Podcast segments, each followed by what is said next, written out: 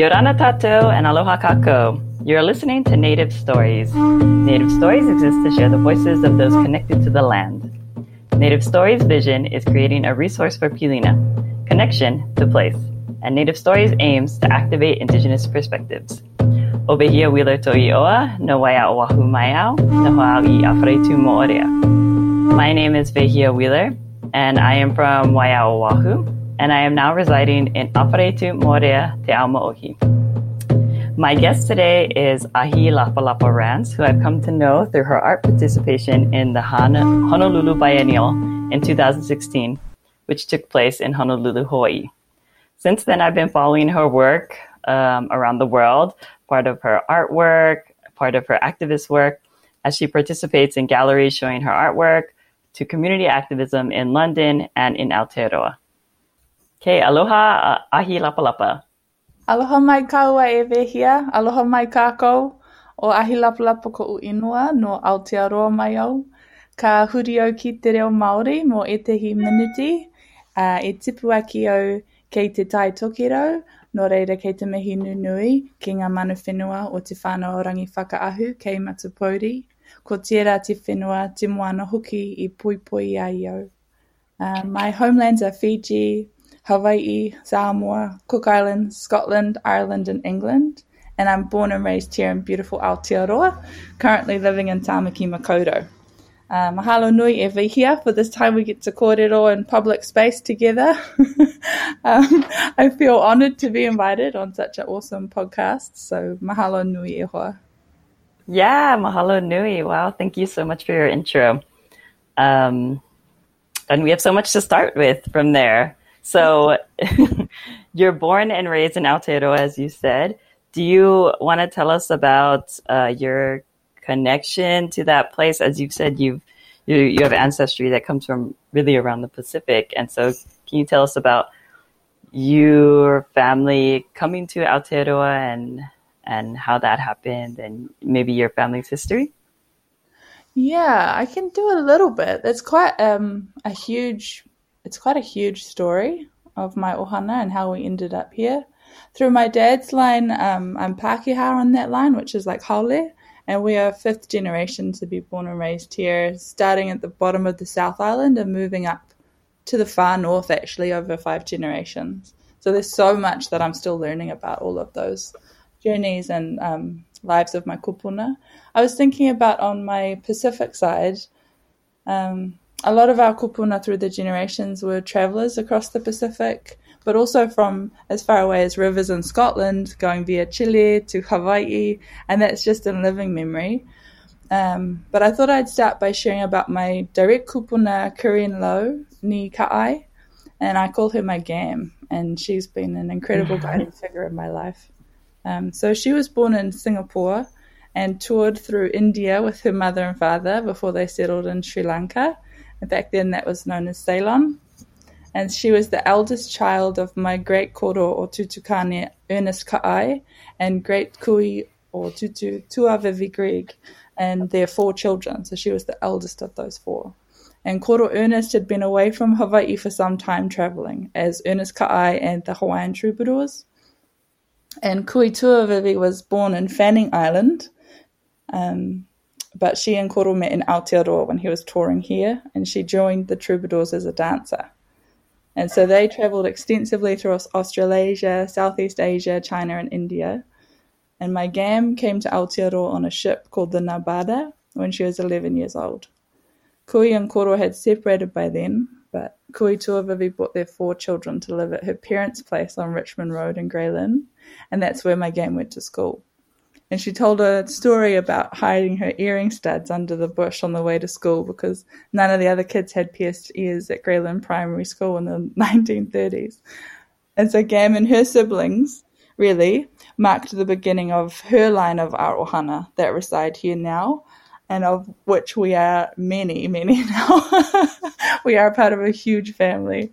Her and my grandfather had um, six, seven daughters, and so that's mm-hmm. yeah, we've got a lot of us. Um, but she's thinking about her and her journey here. Um, I thought I would bring that into this conversation because it's it's a huge story and one that I'm still learning so much about. But um, yeah, that that's sort of how I how part of how I came to be here. Right. So you've had a few generations in Aotearoa, so it feels like um, one of your homes. Then you, you could say. Yeah. A yeah. Definitely. Mm-hmm. Ernest Ka'ai was a musician. Is that right? Yeah. Yeah. Amazing from musician um, from Kona. Ah, that's so amazing. Do you feel like you today as an artist, do you feel like that kind of has run throughout your family because of this history for you guys? Yeah, and in all these different ways, um, for sure. And it's something that I mm. uh, continue to orient myself around as we as we learn mm-hmm. more about about who we are and about our history. Um, yeah, there's been a lot of different touch points of me in indirect relationship with my koro and and with my kui, especially as Tuavivi is uh, I'm I'm her namesake or she's my namesake. I can't remember the direction that you say that in, but um, my name Ahilapalapa is, was one of her middle names. That's so beautiful.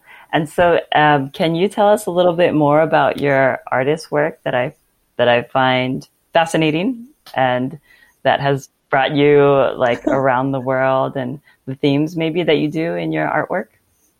Yeah, for sure. So I I feel like I've worked in a lot of different categories, but the it's definitely working in the arts and I'm working collaboratively with other people. I just love to work with other people. Um, but I've been working as an artist now for about 13 years. I started at um, university in, in, Auckland at AUT um, with a couple of really good friends now, we started a collective called Dance Art Club. And a lot of that came about as a kind of reaction to and a rejection of the elitism that you can find in the arts. Of this, like, you can imagine if you go to a, a gallery event and you feel like you're not, um, you shouldn't be mm-hmm. there. That's on purpose, and it actually doesn't have to be that way. Those stark white walls and the quietness and the art that you don't understand and there's no way to access it. Like all of that I find really infuriating, but I I find it infuriating because I love and believe in the power of art. And so I just think it's an incredible, incredible um, sphere to to communicate across like ideological differences, to tell stories, to use our imagination, to do problem solving. Like it's so cool. It's like a visual way of researching mm-hmm. if you want. Um, but often it can get lost in this kind of idea of itself and just waste it, waste it and alienate people. And so I feel really passionate about that. And uh, that's a lot of what my collective dance art club, that's a lot of the things we were working through. And we, we still work together. We've been working together for 12, over 12 years now. And, and we started mainly just trying to warm up the experience of art and to bring it to a wider group than people, than, you know, the immediate circle around our university and to break up that idea of individualism of like the solo mm-hmm. artist genius toiling mm-hmm. away in mm-hmm. their studio like that's a very western construct to me and and yeah i think there's a lot of interesting ways especially as native people that we um we just are creative the lines are super blurry of like how we practice ourselves i feel there's a real artfulness to that how we practice our lives and how we practice whatever it is. We're very creative people. Um, and so, yeah, I guess like the work that I do is often in collective or it's just, it's just creating space. Like I'm starting to be able to navigate the art world to sort of tune it and use it to create things that I think can mm. be of use. Mm-hmm. really. And then I, I do start to do my own artwork as well, which I'm a lot less comfortable doing. And even within my own artwork, I will still collaborate with people because things just come out that's more than the sum of whoever you're working with. It's you, them, and then there's this other magic that mm. happens in the middle that you couldn't just dissect into who did what, you know, and I, I think that's really special. Um, yeah. yeah. So, so it's a bit of everything. Working as an artist, but also just using the tools of the creative world to just create space, create opportunities for people, and to use my imagination. Yeah. I suppose. I totally yeah. agree. I think as uh, Pacific people, that we didn't we didn't say the word art because we don't, you know, that's a a Western concept, but we were always in creation. We were, and to work collectively, I think is very Pacific as well. Like the fact that that um, solo artists exist is not necessarily part of what how we created and how we lived collect already lived collectively, how we grew collectively, how we brought thoughts together collectively. So that's a really interesting way to use that today for you and your and your personal work and work that you share across the world. And what are so, so can you tell us any about um, any of your artwork that specifically that you've done maybe in Australia or uh, London or Aotearoa from your past up until today? yeah, I think I'd start with London because it completely leads into what I ended up making for an exhibition in Australia. Um, but I, I moved to London on a arts residency in towards the end of 2017, and I remember being on the plane and flying over. I'd had I'd had about a year of really practicing more as my own within my own art practice, still collaboratively, but it was I was much more behind the wheel, and so this was quite a new phase for me. That was coming off the back of the Honolulu Biennial, um, and I remember being on the plane and looking. I don't know when the realization came, but it was like I was going to London. I had a visa for two years. I was probably going to stay about a year, and it suddenly came up that oh, I'm about to fly into the anniversary for Captain Cook's 250th been, it had been 250 years since he'd left England and sailed over to and a, a, part of me was like, no. And I gave space to that part and I heard it. And then the other part of me was like, oh, that's why you're going. Okay. Right. Because, like, I was going on like, an art residency and my partner was about to study over there and she has um connection, whakapapa connections. Her grandparents live there, so there were lots of like reasons to be there. I have family there too, but as soon as I realized the date, it was like this kind of feeling in my chest of like the stealing myself of like, okay, how are we mm-hmm. going to navigate this, and how am I going to, to the best of my ability, influence what I can only imagine is going to be like this fanfare mm. around this mm. man. Um, and so that was, yeah, I really distinctly remember that. And that was also the time that um, things on Mauna Kea started to kick off again. Um, I remember being in my residency, which was in like the Yorkshire coast, and I was in massive culture shock. I was in like super European, British European rural area, which was like an incredible experience, but I felt so far away from anything familiar to me, just even in the way people relate to each other. And I remember seeing the news and seeing on Facebook that people were going back and everything was heating up again. And I just felt back then, I felt really fearful. I felt really fearful for the kia'i and I felt a little bit of hopelessness, I won't lie, um, which has all changed now, of course. But yeah, I, I had that feeling, and I had that feeling of being so profoundly away from it all and not knowing how to contribute my energy to what was going on above and beyond what you can do, sharing sharing the news online and things like that. Um, and so all of that was sort of rumbling in the background, and then all of the Captain Cook anniversary celebration started to kick off. And so that's at all of these huge institutions that are designed to alienate you. and they're very culturally violent to us. Like we, we know our histories there. They have so much of our taonga, so many of our gods. They just have these halls and storage rooms just full. And so that experience is also really violent. And so for them to start to bring out out of the archive the spoils, I, I guess, from their perspective, and to talk about him and rewrite the narrative so confidently with a few tweaks, you know, like they wanted to stay relevant and try and date him in a way that makes him still a contemporary hero. And so that was like, that was incredible to be around because it just like, wow, just like hearing it. And, and over there, I guess the indigenous rights, they and all of the incredible work that's happened in the Pacific for us to reclaim our narratives and reshape our histories and tell it from our side. That work is happening over there, but it's just against the monolith that they are. Their narratives was just completely dominant, and their all the experts that they had, it was all really weighted toward a European lens on everything that had happened. So I guess I just tried to jump in. I know that I don't have all of the um, ability, and I and I remember feeling like, man, all of our like amazing people are right where they should be, which is in the Pacific doing this work. Like, of course, these guys can't fill their panels with the experts. The experts are back home. Um, but at the same time, I felt uh, kuleana to just disrupt, disrupt as much as I could. And so that looked like um, being on panels with people, which was intense. Um, politely disagreeing with some of the narratives. There's a, a, talk at the British Library called James Cook Legacies and Controversies, and that was sort of the starting point.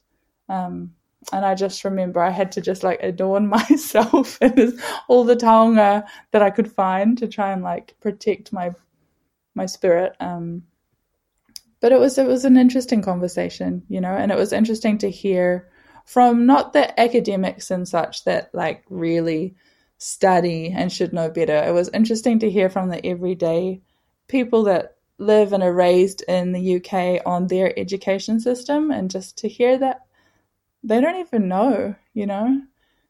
A lot of them just have no idea. Um, and I think that speaks a lot to also just how much colonizing Britain has done.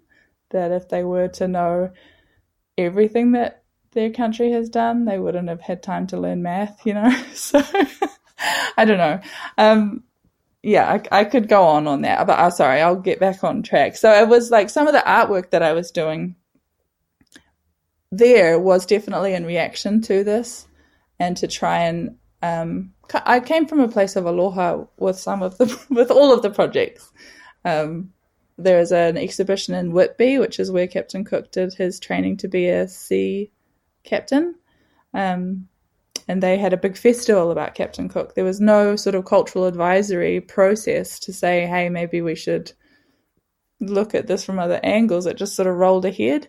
And the art institution that brought me in had come to kind of disrupt and add some nuance to that festival, which which was pretty um, intimidating to me. Um, I didn't feel culturally safe at all, but I felt really compelled. And the thing that made me come in with Aloha is the people of that town, they really just had no idea other than the narratives that they were told.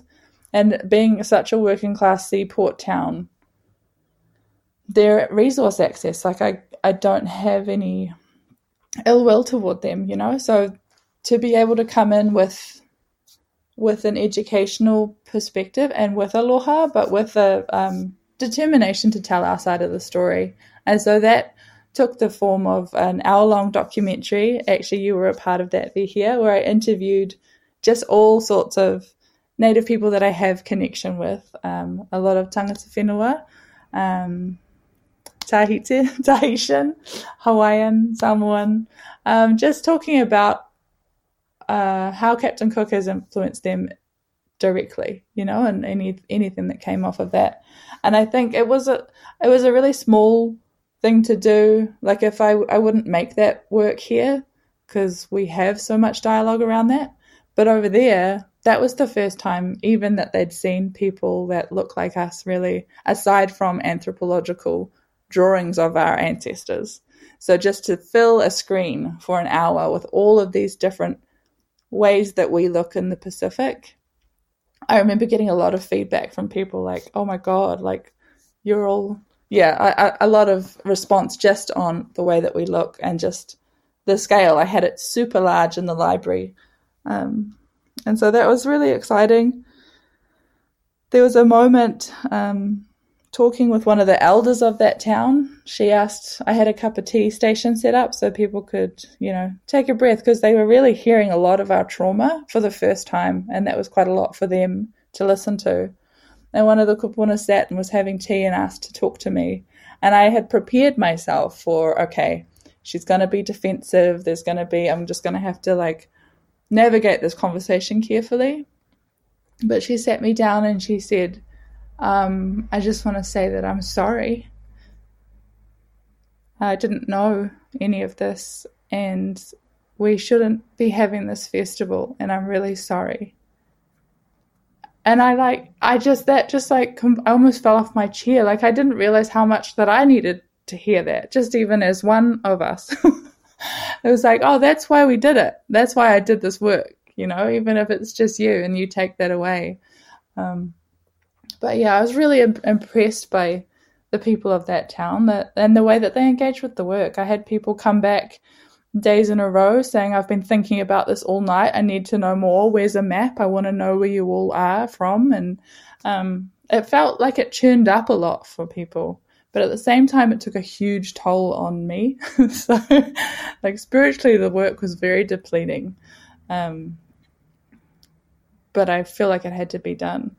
And it, yeah, it kind of led into the work that I ended up making for an exhibition in Australia, um, which in some ways was the absolute opposite of that project, in the way that the the exhibition in Australia was curated by five Indigenous people, three of which I already had relationship and trust with, and the whole way they designed the project was to give all of their Indigenous artists a buffer, a cultural buffer, and a sense of cultural safety.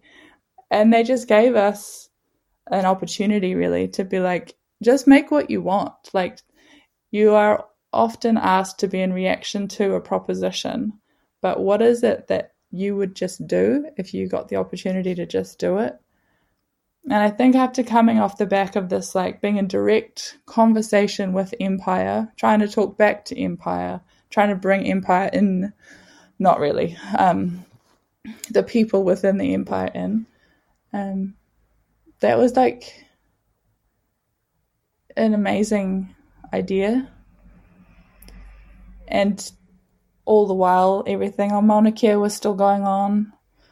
And so I just started to think, what what do we need to see? Like it all still felt a little bit hopeless and a little bit too big and I just wanted to like see see this incredible idea that Arkia'i was standing there for. Like, it's an incredible idea, and it's a powerful idea, and it's one that we will live our lives standing for to get those telescopes off our mauna, you know. But it's also like it's almost outlandish because these telescopes are just these huge structures that are like pierced into the Mauna. There's all of this money, all of these nations that are standing for their side of it, and that that fight feels really huge, you know. And so, I wanted to to just just see it, just see what it looks like, because it was like.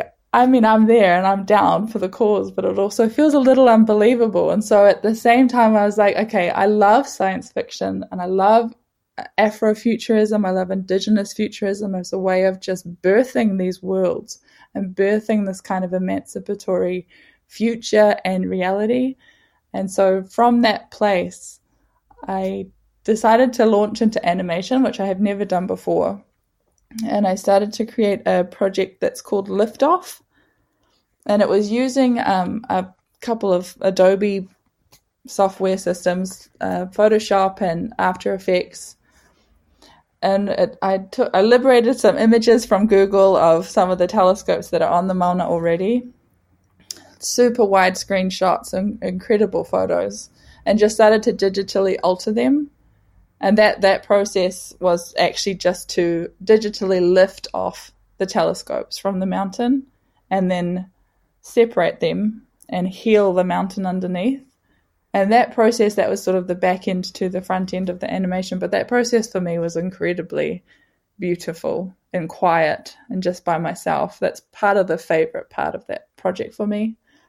And from there, I was able to animate them. And so I worked with one of my kumu, uh, Kumuaoli'i Mitchell, who is based on Oahu.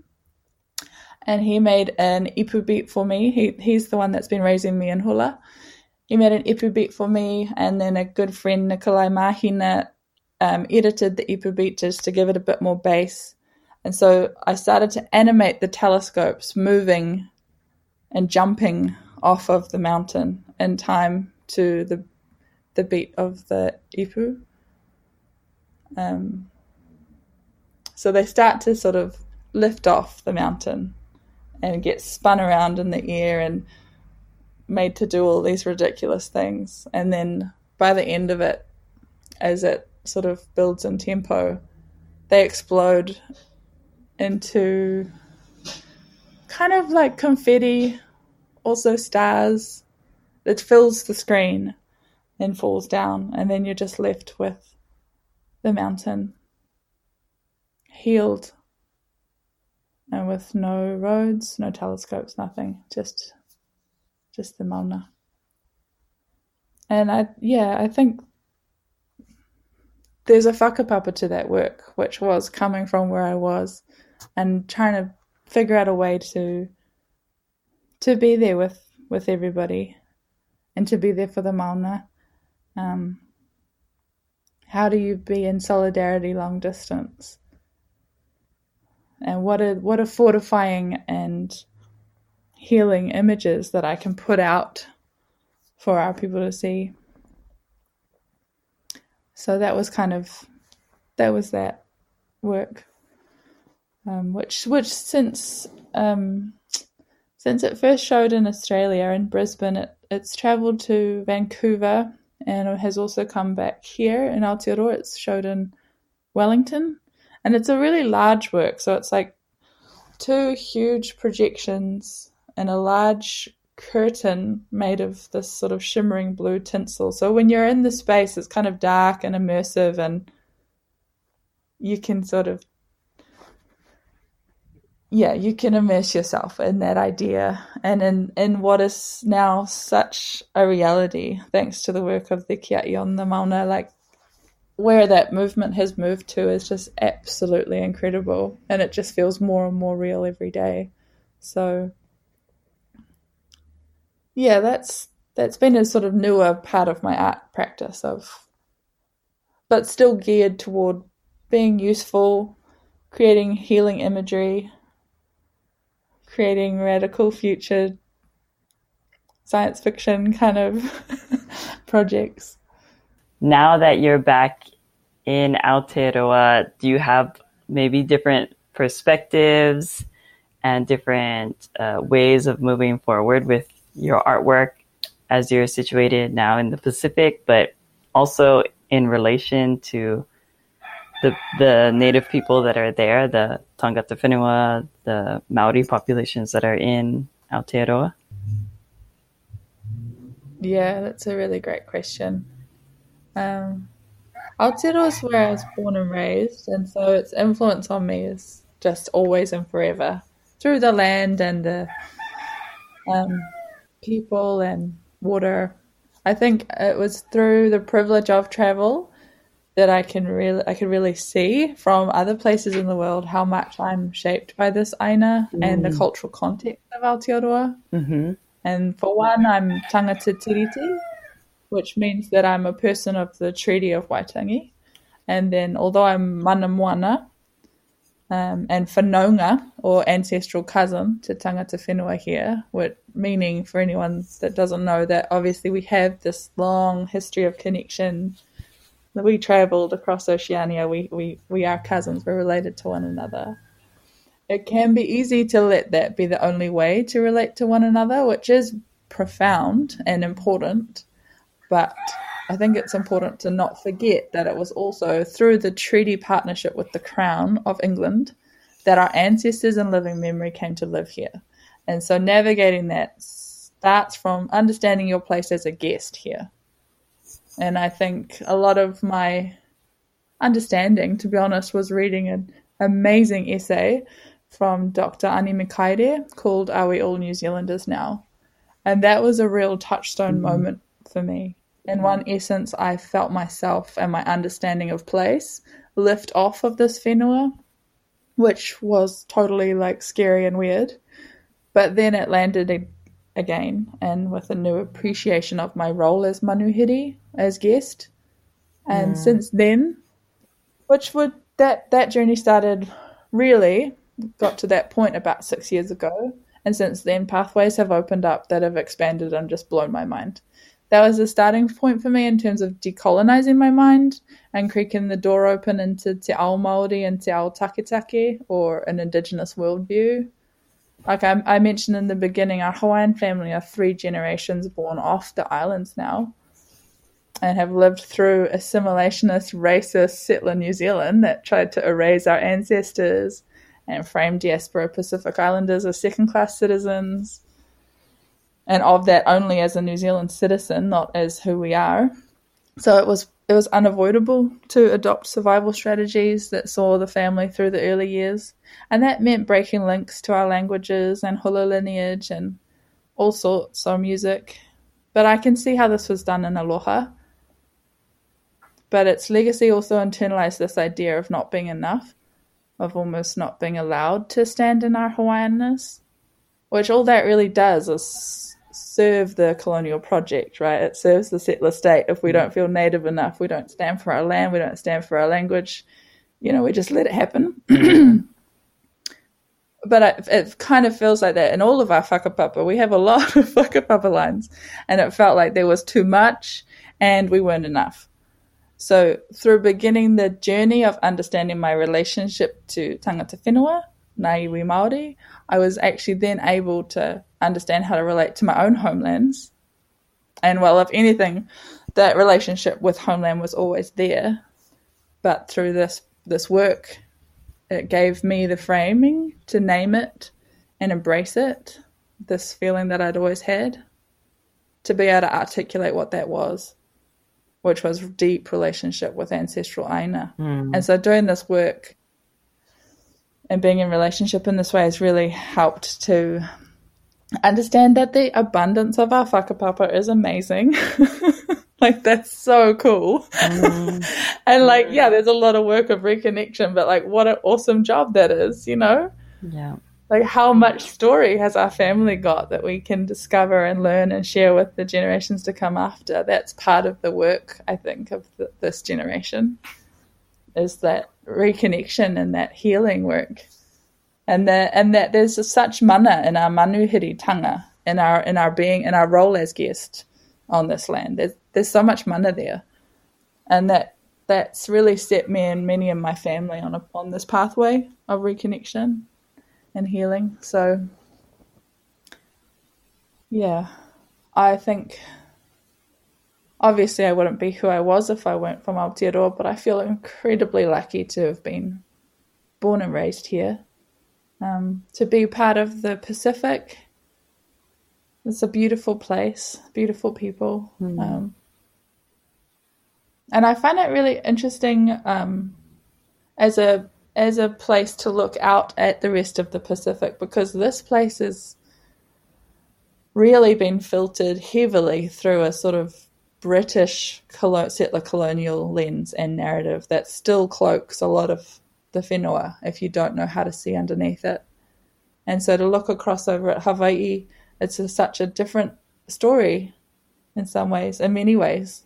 And so and and all sorts all all around. And Tahiti through the French filter and starting to become aware of these outside influences and how they've shamed shaped shaped us, but mm-hmm. also how to see underneath it and through it. So you can see how they've influenced and we've influenced distinct accents in these places and the ways that our cultures have seeped through or remained sacred and separate and all of that is it's partly painful, but it's it's just our reality, and it, it's pretty um.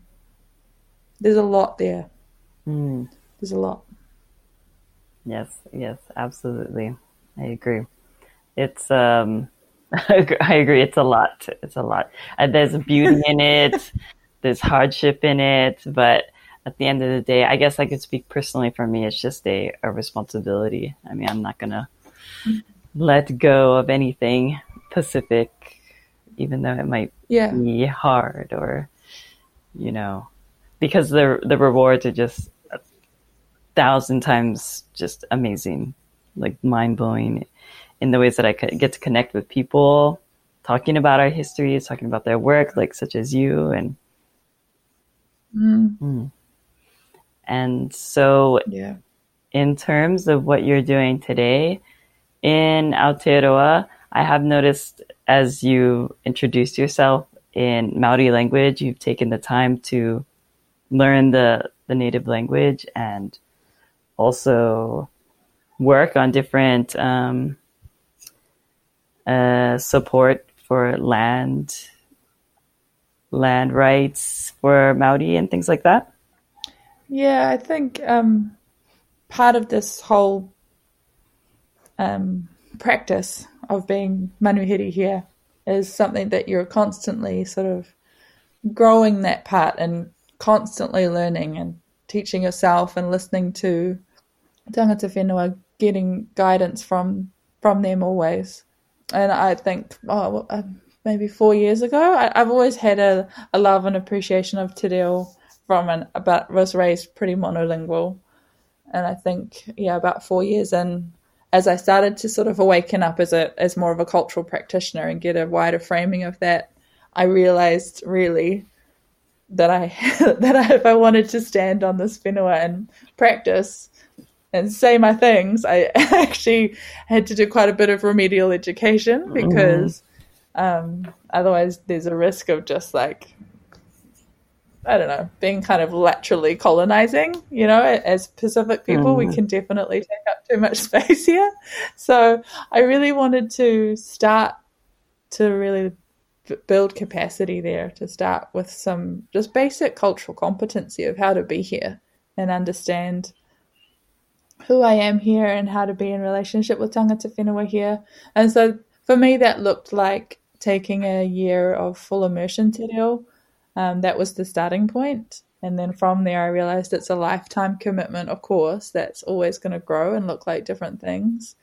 Um, and so, I, yeah, I usually end up doing a mix of a mix of things, which can go from you know curating exhibitions or creating fundraiser T-shirts or just being in direct action. You know, if there's a if there's land rights issues or anything, just whenever I'm able, I will show up.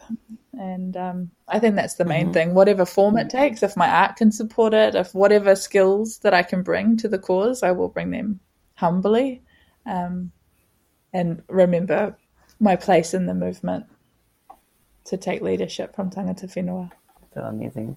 And I think, um, well, actually, I relate as a, a person who grew up in Hawaii who's not, who doesn't have genealogy to the place, but I have genealogy to the Pacific. So it is um, important to be aware of um, in which ways we are connected and in which ways we can support. you know, Yeah. not talk for Yeah. people, but be behind them and support. And if I ever get, um, excuse me, if I ever get lost or have questions, and internally, I'm always, I can always go, what would I want as a Hawaiian? Mm. what would I want from my guest? What would- And it's like, oh, right, okay. exactly, exactly. we have guides. Yeah. yeah. Um, and so, can you explain a little bit more about Moana Fresh that you do today in Aotearoa? There's a few things happening there. There's been, it started as a conversation with one of my close friends and earliest collaborators, Vaimela Urale. We've been collaborating now for over 13 years. We, we are two of the four members of Dance Art Club. But even before that, we had been in a collective called Little Mamas Art Club, which was all um, wahine moana, and we would just gather around to make craft together, weaving and and um, decorative work. It was really beautiful. So we've we've worked together on stuff for so long now that actually we're more like family now. Um, but I, in the background, I'd been off work for a while since moving home from the UK. I'd had some shoulder injuries that had prevented me from getting employ- employment, and I was trying to find a way to contribute to my ohana. So I had come up with this idea of making these extra large scrunchies. I, was, I thought a lot about like large, beautiful Pacific hair and just like visibility and how we adorn ourselves and what does contemporary adornment look like and how do we flex. And I just kept thinking about these big scrunchies that look like pua, these beautiful pua that are strong enough and big enough that they don't get lost in our hair, but they stand like bold and tall. So that was my starting point. But I was also really shy about like selling scrunchies because I've never like commercialized or sold my art, let alone something else. So Mm, okay. I was a little bit, um, I was a bit shy. But after talking with Va'imela, she's she's also an amazing artist in her own right. She's got a huge um, individual art practice. Um, but she had also, and she'd been traveling and everything, but she'd also been making soaps as kind of like a side hustle under a fusion of her two young daughters' names, Mana Nuanua. And so we'd been talking about like, yeah, on paper we're these big flash artists, but we're also like really tired and like Mm. don't. There's that part of us is like a little bit depleted because that that way of working in an art, individual art career hustle is really unsustainable unless you come from um, enough wealth that you can afford to leave your home and go to exhibitions and spend three months somewhere and come back and blah blah. blah. It's just Because of uh, traveling around the world and I mean all of that costs money. Is, is that what you're saying? Yeah, I think that kind of lifestyle is designed for certain people. Like there's so much privilege involved and it's it was incredible to do the the few things that I did. But um I guess starting to realize that actually that's that's only one way to practice art as like an international traveling artist. That's that's actually doesn't suit me. And I think Mela had been getting to that same position of why for me to practice my creativity do I have to leave my girls and go over to Japan or why do I have to leave any sort of stability and so both of those viewpoint we just had like a spontaneous phone call and I shyly told her about my scrunchy project Mm-hmm.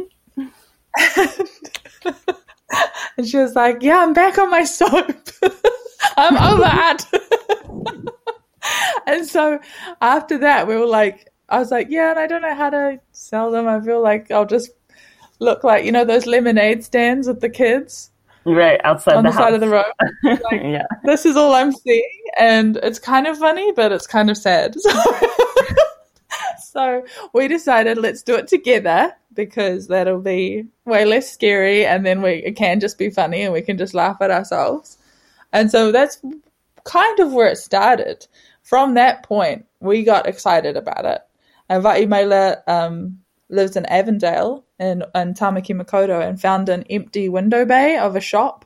It's about a foot deep and it has like a huge window front and a door, which gives the optical illusion that it's a lot bigger than it is, but it's actually just this little window bay. And so we sort of decked that out with with our Moana Fresh aesthetic. And then we did. We just had like a trestle table set up on the side of the road, um, of like a busy road in Avondale. And we designed it as a pop up, really. But from the beginning, as soon as we were like, yeah, let's you and I do it together, we were like, oh, who else can we help? Because we know it's shame selling our own things. So we'll just sell other people's things too, so they don't have to shame. Mm. Because I don't want to talk up myself, but I really want to talk up the people whose work I love. And I know that they won't do it for themselves. You know, like I will show up for you. I will hype you hard. I am proud of you. You are amazing. So I think, um, yeah, from the beginning, we started, we ended up having about 14 different indigenous Pacific makers. And, and I think because we'd come from our dance art club perspective, we weren't going from a traditional art gallery kind of perspective. It was looking across medium with the mana that it deserves, you know, like yes, you can have a really beautiful, more traditional painting and that sits alongside somebody's beautiful earrings or scrunchies or um, my auntie made some delicious chocolate bark cho- for Christmas, you know, like all of that sits in one umbrella with us. There's no sort of um, hierarchy there.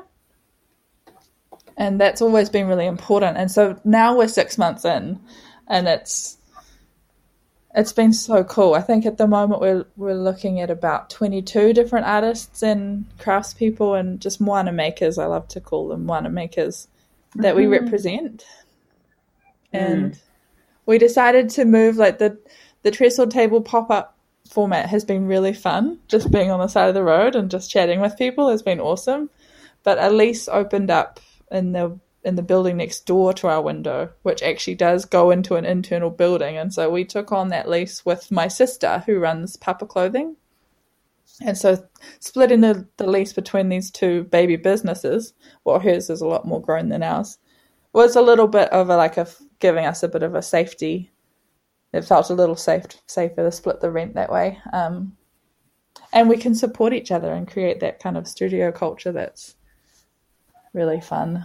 Um, yeah, and so now it's we've got an online. Um, we're mainly operating online because of COVID and the social distancing regulations that we have here, and that's been extremely important, especially because at the moment the it's disproportionately affecting Pacific and Maori people and we know that those are mainly the people that come and support us and support the work that we do. So we want to be really mindful of that. Um, but we are working toward opening back up to more kanohi ki te kanohi face to face interaction because that's that's the fun where we can like just get all get together and like buy stuff, chat, catch up, um, but also just like celebrate mm celebrate Pacific and Maori excellence. You know, it really feels like it's come off the end of two, almost three years of of that work that I was describing earlier, especially in the UK. Like I, I felt so lucky to have been there and to have seen and participated in what I did, but. Mm. That process of like talking back to Empire and all of that, it was like, it was just immense. And actually, I just yeah I think I was craving just like something really tactile and small and sustainable and a routine, you know, like just grounded. And I think that's what Moana Fresh is for me. Like I, I just get so much joy out of doing this work. And I think for both Va'imela and I, because especially because we come from the arts and we know how extractive and unfriendly it can be just to be able to offer something different to so many of these talented people that by and large don't have um, gallery representation, they don't have a dealer or anybody that sort of advocates on their behalf. And I don't think that's the be all and end all to have a dealer gallery or anything, but I think having someone to advocate on your behalf is huge. It's it just is one of the pieces that can make a sustainable creative practice and we like mm. we're our hearts are so in it. Our last, our most recent um, person that joined us, they they actually asked like we've been wanting them to be part of Moana Fresh for so long, um, and they came along with a friend to, to have a meeting about something else, and they they asked us if they could join. And honestly, we both burst into tears. like, we've been waiting for you. like, we're no. come. It's like a real family vibe, you know? Like, because you can see yeah. people out there that are just so talented and may or may not have the support they need, and it's just like, let's do what we can. Like, let's let's rally, back each other. Yeah. So, yeah, that's that's mainly what I'm doing now, and what I can see myself doing for a long time. I can only see it growing, um, but sustainably. That's that's core, I think is that um, we have to take care of ourselves to take care of other people. And to oh, that's wonderful. doing wonderful. it, you know, yeah. Sorry, I interrupted you. You said and have fun. Oh, and yeah, the importance of joy, eh? yeah, just just having some like, and I can see it growing. I think um, at the moment, it's mainly local artists that we work with, um, but all Pacific and Maori, and I can definitely see it growing a, a wider. Um, so long as we can figure out ways to to do that, that that makes sense. So we're not shipping things unnecessarily across the ocean, but if we can, if there's ways to grow in a way that would support the wider Pacific, I think that'd be so awesome. Yeah, I think it's such a great idea, and your whole, um, as you shared with us, your your history of creating space for yourself and for other people to like be basically be the best, you know, and and um, be fulfilled and have joy in their lives. I think this is perfectly on track and can be really powerful. Is already powerful and will continue to be that. Mm, thank you. Yeah. Yeah, one of the things actually that I really love about this is that we can uh, that for us by us. I find that such a powerful phrase. I think it's from the disability community, for us by us, FUBU. Um, but thinking about that in terms of Pacific or Indigenous Moana art and crafts making, that we actually often the the format is if we do get into dealerships, we're selling these super expensive artworks to an other. And so it's always sort of directed out, but trying to create something where we can actually afford to collect and support each other because I believe that we do and will continue to. Um, and that that access, I don't know. I'm just quite interested to see how this is going to keep going, of how we have this like infrastructure or can create this infrastructure through Moana Fresh to just disperse and have that kind of not closed economy, but a you know really investing in each other. Yeah, we'll see. We'll see what happens. Yeah, exactly. Actually, this is a perfect time if you'd like to, as we're running out of time, uh, share any last thoughts or maybe the social media where you can be found um, with Moana Fresh for any of any any of our listeners that are interested? So you can find a lot of the things that I'm doing now is through Moana Fresh, which on Instagram is at Moana Fresh and online is www.moanafresh.com. Um, and then my personal Instagram is at ahilapalapa. And I guess my the last thing I'd probably leave with is that we all have different roles to play in the movement to eradicate anti blackness, halt climate change in the colonial project, but also to create joy. And I think it's important to take a breath. This is just from my own experiences so far, but to find your space in Kuleana and also let it change as you mm. do. So it's this practice of aloha.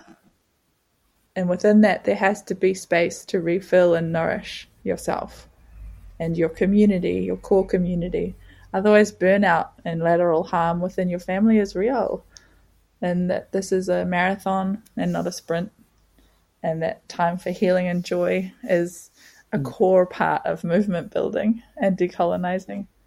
So, yeah, that's that's my little bit of ike I've, I've had from my recent um, travels, and I say that as a young person. So however you want to hear it. But um, thank you so much, Vehia, for letting me on this podcast. It's uh, I feel very special to have been invited.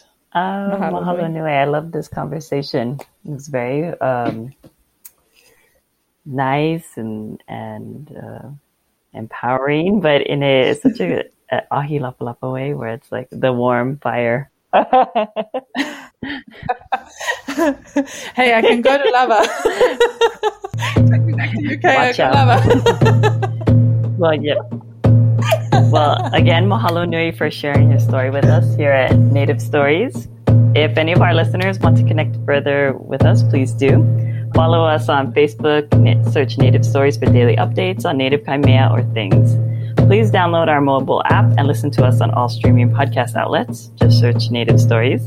Make sure to share us with your ohana, ho'opili friends, lovers, or whoever you'd like.